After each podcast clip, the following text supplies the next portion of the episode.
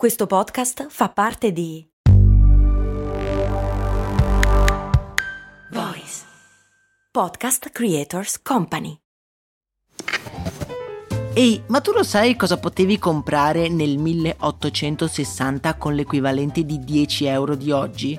Beh, potevi comprare una casa e nel 1950 una piccola barca. Negli anni 70, sempre con 10 euro, potevi comprarti un vestito elegante. E oggi, con 10 euro, cosa puoi comprare? Un chilo di pane, un kebab? Effettivamente non un granché, ma puoi comunque investirli per il tuo futuro. Come? Beh, su Scalable, un'app che ti mette a disposizione gli strumenti essenziali per costruire una cultura del risparmio. Ti consente di investire in modo flessibile in azioni, ETF e fondi creando piani di accumulo automatici a partire da un solo euro.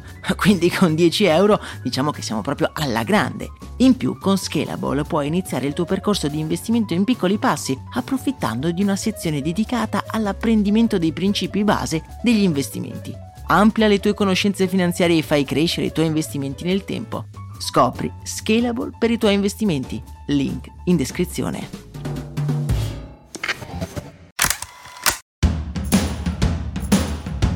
Benvenuti amici e amiche qui su Brand, io sono Max Corona e oggi torniamo a parlare di ambiente e dell'economia legata alla sostenibilità. La storia di oggi comincia, pensate un po', al supermercato, più precisamente al banco della frutta e della verdura. L'Italia è uno di quegli stati in cui il clima è particolarmente adatto a far crescere frutta e verdura, ma se guardiamo le etichette al supermercato vedremo che soprattutto la frutta e la verdura non di stagione proviene tutta da un unico posto, la Spagna. Io onestamente non mi sono mai stupito così tanto di questo fatto. In Spagna c'è un clima più caldo, ci può stare che la frutta fuori stagione provenga da lì. Invece ho scoperto da un video di Nova Lexio che vi lascio in descrizione che se voi andate su Google Maps e fate un bello zoom sulla penisola a sinistra di Granada troverete un enorme spazio bianco. È forse un parcheggio? No, è il più grande agglomerato di serre al mondo, le serre dell'Almeria, il cosiddetto mare di plastica. Le serre in Almeria ricoprono più di 45.000 ettari di terreno e producono 3,5 milioni di tonnellate di cibo all'anno. 45% della frutta e della verdura consumata nell'intera Unione Europea, il 45%.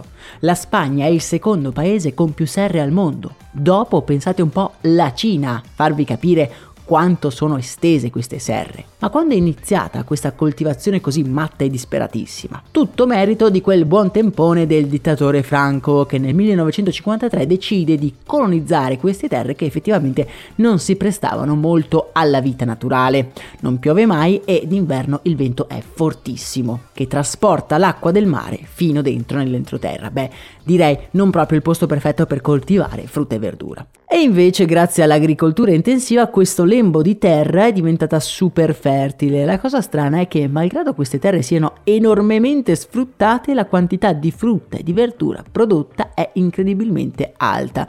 E poi sono tutti ortaggi grossi, colorati. Ma com'è possibile tutto ciò?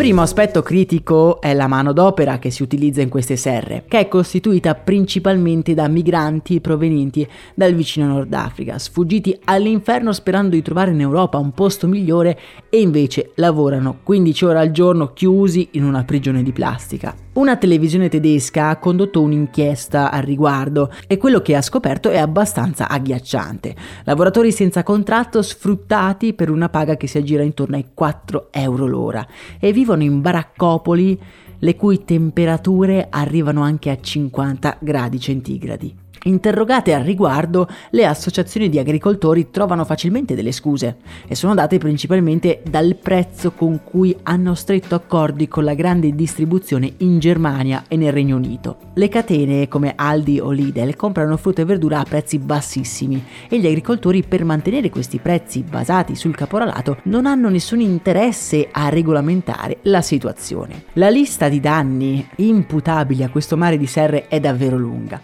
Innanzitutto le serre riflettono la luce del sole, poi essendo messe in un posto in cui sferza il vento dal mare, i teli di plastica svolazzano facilmente, finendo appunto in mare. C'è stato un caso di un capodoglio trovato sulle coste dell'Almeria che aveva nel corpo ben 17 kg di plastica.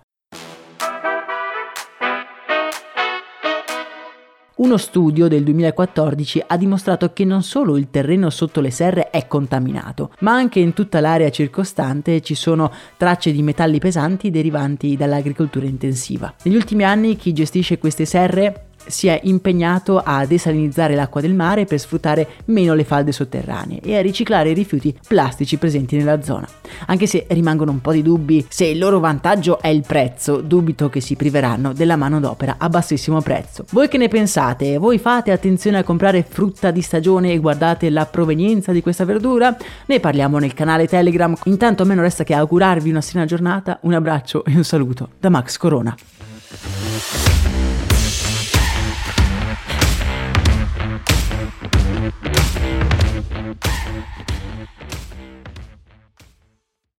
E adesso un bel caffè finito. Perché rischiare di rimanere senza caffè quando puoi abbonarti a Caffè Borbone? Prezzi vantaggiosi, costi di spedizione inclusi, tante possibilità di personalizzazione e l'abbonamento lo sospendi quando vuoi. Decidi tu la frequenza, la qualità, scegli tra le cialde e capsule compatibili e crea il tuo mix di gusti e miscele. Mai più senza caffè con l'abbonamento Caffè Borbone. Tutte le info su caffèborbone.com.